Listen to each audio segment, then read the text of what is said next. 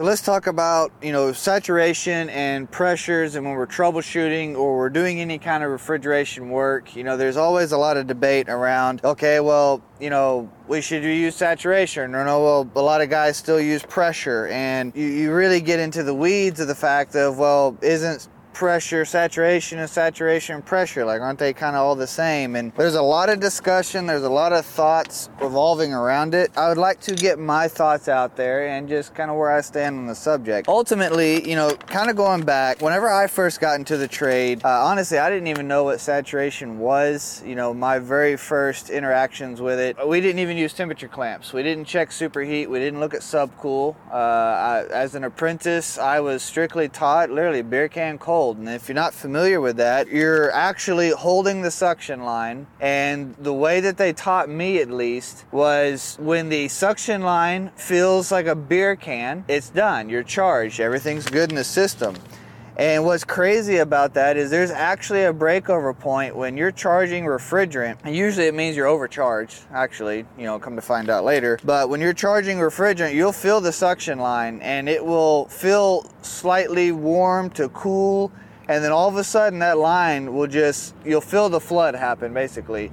It'll just go to all of a sudden, it'll feel legit like you're holding a beer can in your hand. You're charged. Your system's good. If you walk up to a system and you don't feel that, something's wrong. A lot of the time, you know, some of the guys that I worked with, yeah, they they legitimately wouldn't even use the high side of their gauges hardly ever. It was almost always walk up, throw the low side on, see what the pressure said. Oh, that's good, that's bad, whatever. Uh, and then start adding refrigerant if they didn't fill the, fill the beer can. Uh, so, anyway, an evolution of that, there's a lot of people that really start to memorize numbers. And what I mean by numbers is pressures specifically they start to memorize pressures instead of actually start instead of actually learning the saturations and there's two lines of thought here from what i understand at least in my perspective and i sit back look at it think about it one line of thought says that you know okay i'm working on a ton of 410a equipment and i know that roughly i should see between x and y on my pressures typically. And when I start talking to other technicians, and you really see this in guys who've been around a little bit longer or maybe who are newer into it and just have less experience i don't know. You'll see that they they talk in, in pressures a lot. You don't hear a lot of conversation about temperatures.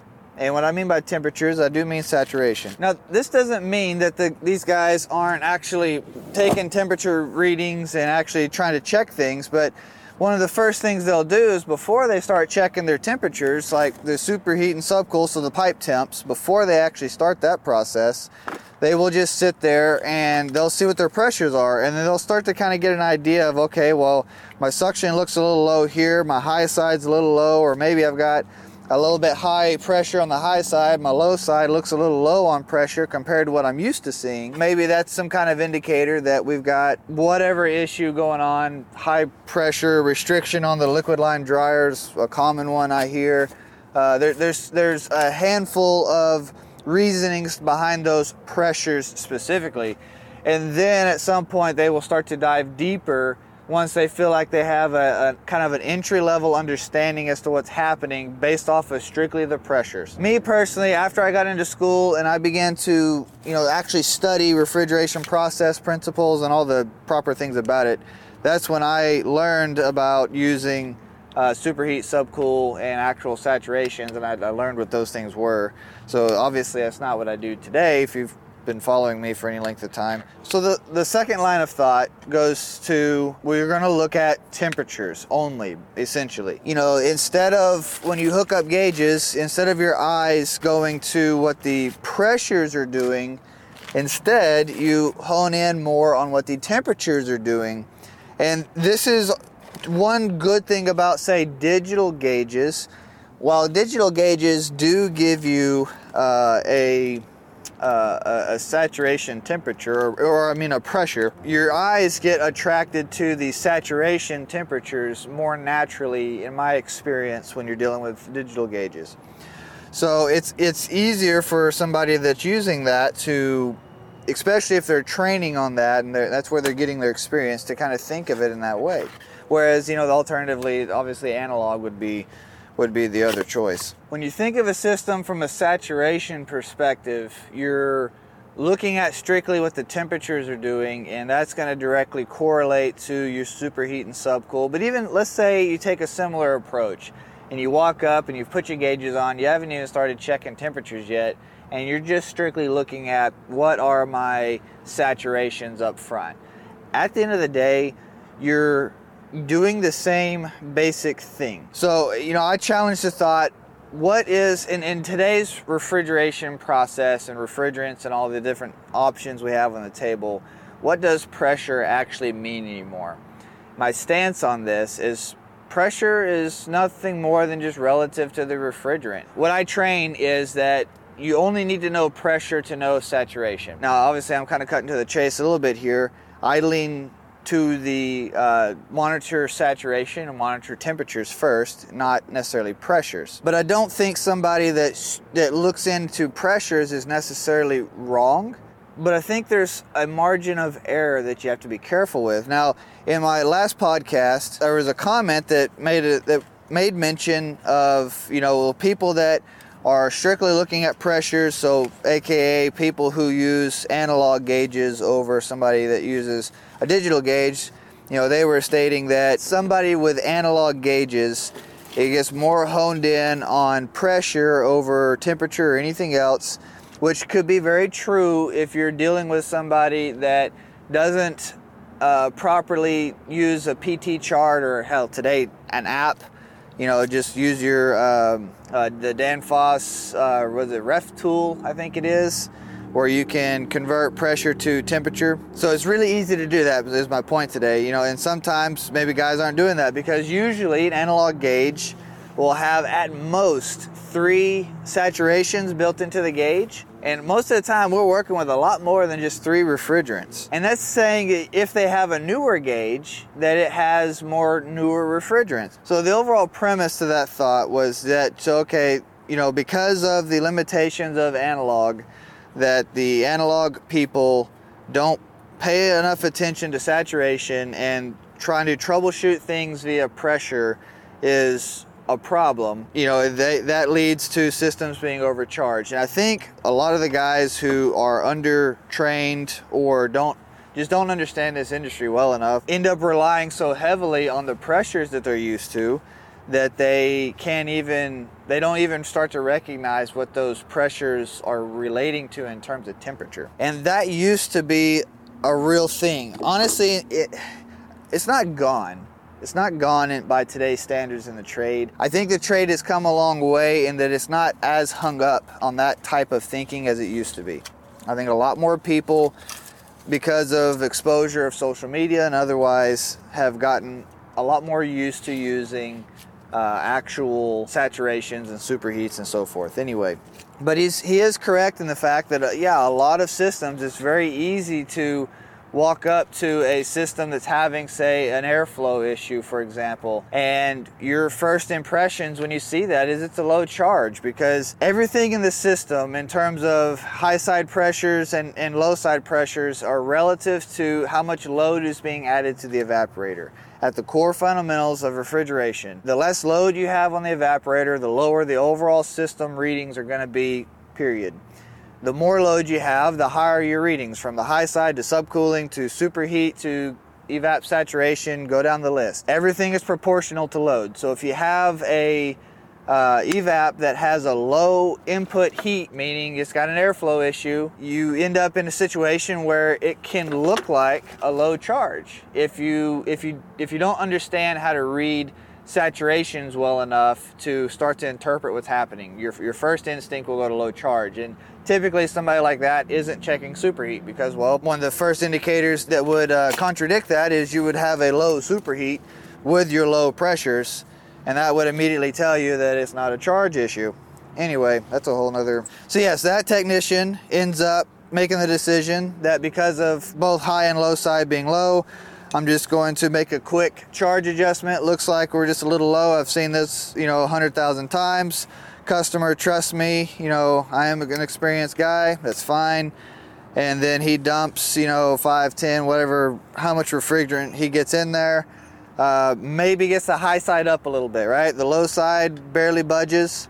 Uh, and then the high side might increase slightly because he's just dumping extra charge in that doesn't need to be there. And then he feels like he accomplished something. And, and then the callbacks happen, and that leads to somebody else getting called or a different technician, maybe same company, different tech, uh, goes out, looks at it again, and checks it properly this time and then finds the overcharge da da da da da da. We got to fix that then fix the airflow problem. Welcome to the news time. So you asked for it. We voted on it. Everybody almost unanimously unanimously agreed that they wanted a uh, news time added or a news segment to the podcast. So here we go. Here's our very first news segment. AAON has apparently announced that they are committing to a uh, R454B refrigerant. That's going to be their product lineup that they're going to be launching with as their 410A replacement. Per their release, they're going to be saying that, you know, sometime in the third quarter of 2023,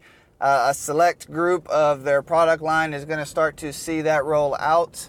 And as they do, uh, we'll start to see that more and more in the field. So be looking for that. That's actually a podcast topic that I'm probably going to get into is some of the refrigerant standards and changes and the SEER changes and how just we've got a lot of standards kind of shifting. So uh, this, I've got it in mind to do some good research on that and try to help bring that as an educated topic to y'all. Item number two, we had a uh, there's a rumor that started a while back about uh, JCI possibly beginning to implement some kind of um, locks on their software versions. And we've seen some of this kind of stuff over time. You know, Carrier has done something similar with their uh, newer uh, control modules that they're putting in. And heck, on some of these cases, they're not even asking the customers for permission to come back and install these modules. A lot of times they just show up and and just stick them in, and then we find out after the fact, you know, when, when nobody's really paying attention how do I know this or how do I get to make this claim? Well, this literally happened to us on one of our chiller installs, and where now we have to go through this special thing. They asked not a single person permission. They just showed up when the doors were open one day, put the stuff in. Regardless, York, in their newer micro boards and the firmware for them, they have USB drives. And I've gotten some feedback from uh, guys out there in the field that those newer boards with the firmware, they have started to lock technicians out of it. So the original access codes that we used to be able to use to punch in and, and we would have, uh, we'd be able to get to the service settings in the software. That is apparently gone for some of those machines. And so unless you're a JCI employee and able to plug in with a thumb drive, that is no longer an option on some of the newer stuff. Uh, I do just warn being careful if you have a machine that has maybe an older firmware, be cautious to upgrade the, update that firmware because you could end up getting locked out of your machine and your ability to log into service mode. As I said, this was a rumor for some time. I've heard this in several different places over time, and now we're starting to get reports that this is a real thing. This is happening. So you have been warned. So number three, giving Navac a shout out for winning the Innovation Award at the AHR uh, Expo. So their battery powered flaring tool, which has been uh, a massive help for a lot of people out there. I see stuff all the time on uh, just social media in general where people love this tool. I think it's a great uh, reward for them to get. I just want to recognize that they, uh, they they've got a, a, pretty good thing there. It's not something that I necessarily use myself. Really good folks out there have benefited from this thing, so just giving them a shout out for that. Number four, DeWalt is rolling out a Impact Connect system, and so what this is is it's a attachment setup that's going to hook to your uh, DeWalt uh, impact drills. So from what I saw, their first two main items that they're releasing with this is going to be a uh, automated pipe cutter that you just it attaches to it and it will cut it much like the I think this is kind of a response to some of Milwaukee's tools they've had for a while where you know they had the uh, battery powered pipe cutter and then uh, the other one is a flaring tool. Now DeWalt historically has had like a PEX flaring. Now we don't necessarily use PEX on our end of the industry but it is part of that tool package Uh, and I know that DeWalt is looking to expand this as, as time moves forward. These are just kind of their uh, probably two most popular products that they expect to sell and kind of get the system launched and started. This is something we see a lot of the tool manufacturers switching to or modular drills and head setups and various things. So this is pretty exciting in my opinion to see this type of product come out and just be a, a, less we have to carry on a regular basis and more tools into one. I, I'm all about having a, a multi-tool type setup where things are condensed and consolidated into a more unified product. So I'm doing a lot of talking to get around the fact that uh, there's there's these two main mindsets and the reason I prescribe to looking at everything through a lens of saturation is ultimately the pressure, other than to be relevant to the uh, to the um, refrigerant, means essentially nothing at the end of the day.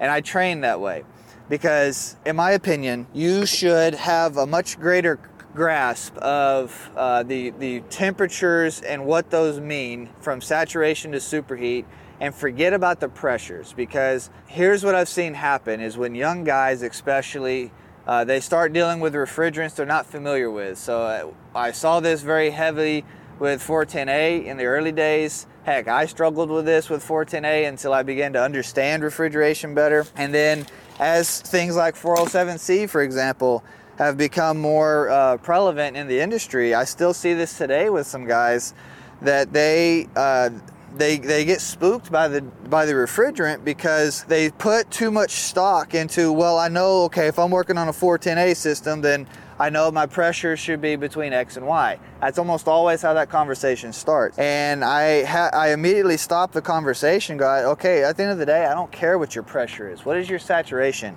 And the, what that leads to is if you can stop worrying about the actual pressure and understanding that, okay, well, uh, 40 to 45 degrees of saturation is between you know X and Y pressure of any refrigerant Instead of worrying about that specific refrigerant's pressure, if you instead focus in on that refrigerant's temperature, then it doesn't matter what the refrigerant is. Refrigeration principles apply across the board. I have to be careful with blends. You have glide. So, glide is when the boiling points between condensing and uh, evaporation are different depending on how the blends of the refrigerant are. Uh, I, I could I've done entire classes on Glide before, so you can go check those out if you wish. Uh, but at the end of the day, as long as you use Glide properly, uh, the the principle of refrigeration is the same regardless. It's not any different, and that's where I think that understanding saturations and understanding temperature over trying to memorize pressures per each type of refrigerant is going to take you a lot further and maybe even help make refrigeration troubleshooting easier. I've seen several times where guys just get hung up on the pressures thing. They get very nervous because they're seeing a refrigerant that they don't they're not familiar with how the the pressures interact and why the pressures are the way they are when ultimately it, it, doesn't matter what the pressures are. I would like to hear a lot of thought on this. I would like to engage in a conversation and, and for you that you know that yeah maybe you do the pressure side of it and that's where you put a lot of focus and weight and stock you know i'd like to hear your feedback and thoughts you know. Hearing me make my case about stop using pressure focus on saturation other than it being a change of mindset for you why do you feel it is more efficient to still pay attention to pressures instead of just talking in saturation. Now, for a lot of guys, I can absolutely recognize that at the end of the day, what are we actually arguing? Like, what are we, or it's, maybe it's not even arguing, what are we discussing? Aren't we discussing literally the same things? We're talking saturation to pressure, but isn't saturation pressure and pressure saturation? Yes, yes. Yes, is, yeah, it's exactly what we're discussing. Saturation is pressure, pressure is saturation. One of the things that has stood out to me is as an industry, I don't think we have a deep enough understanding of the relationships between the different theories in this industry. And what I mean by that is uh, take psychrometrics and refrigeration principles. How many guys would equate the two side by side and the fact that they're one in the same in a lot of ways. And I'll take that a step further. How many guys understand that refrigeration principles are built on top of psychrometrics? I'll take that a step further. How many guys understand that psychrometrics is the foundation that our entire industry is built on? You don't have air conditioning without psychrometrics. But yet, I would, psychrometrics is probably one of the least understood principles in our entire industry. You know, I see a problem with that. I see that as a, as a major negative draw to what it is we're trying to do.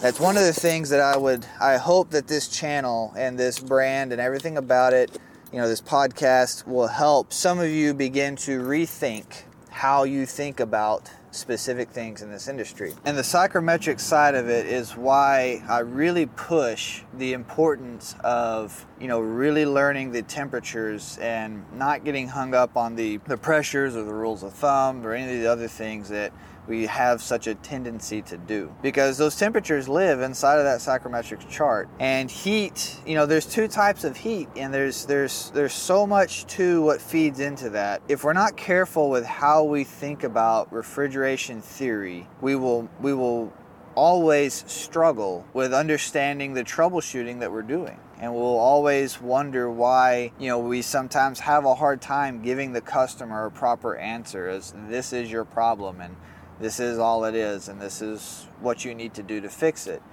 It's not always going to be that straightforward. And I think a lot of you have that problem because of the foundation laid. I've been through trade school. I know how they're taught to teach it and I've been I've read all those same books myself and it's not I don't think it's a trade school problem. I don't think the trade schools are wrong in how they're teaching, but I think there's a higher level of understanding and thinking about this than most technicians take the time to read deep enough into. But at the same time, how many of you actually understand that there is a higher level to begin with? And that's if you take anything from this, understand that. What you learned in school was basically step one of refrigeration principles and theory. And one of the things that didn't really happen, at least that they don't in, in my experience, what I've seen in all the trade schools I've worked with, they don't really marry psychrometrics and refrigeration very much. And that's something that if you really want to become the highest end technician that you want to be, uh, you need to develop that. A lot of guys have probably developed that over the years naturally, and they just didn't realize the correlation. Nobody put labels to what that correlation was. And I'm here trying to create maybe a label that doesn't exist. I don't know. I don't, I don't know. I, maybe not. Maybe I'm at minimum trying to bring awareness to something very specific and important. A big question that I do get from several people is how have I advanced the way that I have in the industry for as young as I am? And honestly, this is one major way. It was I started with my foundations, and you'll be surprised at how much more clarity you have as to how things in this industry work and function when you have an extremely solid foundation. Because so many trivial things just mean they're so much easier to understand and they, they that's, that's how they become trivial. They truly become that trivial because your foundation is solid enough to where the basic principle of what it is is just that simple to you at the end of the day. Check out TruTech Tools if you guys haven't. It's hvac time uh, it's the promo code. That'll get you 8% off. I really appreciate all the guys that go out there and do that that does help support the channel and it, it gives me the resources I need to just kind of keep this thing going. And it's not a small task keeping something like this moving forward and functioning and just whatever. It's it's a lot. It is a lot. If anybody is ever interested or if you're in a weird spot where you need some support or anything of that nature, go to my website hvactimetx.com i do offer you know a tech support service. I offer consultations. I also offer personalized trainings. If you ever need any of that kind of stuff please go on there check it out. Let me know if whatever help you need. I'll try my best to yeah get to you and give you a hand a lot of it does get done either like over my lunch breaks or just after hours as i get home in the evenings and so forth or you know, a phone call conversation on the drive home for whatever situation you got going on. So just the, uh, know that that resource is there to you if you ever need it, with that, I appreciate y'all. Hope you enjoyed the podcast and MTT guys. We'll see you around.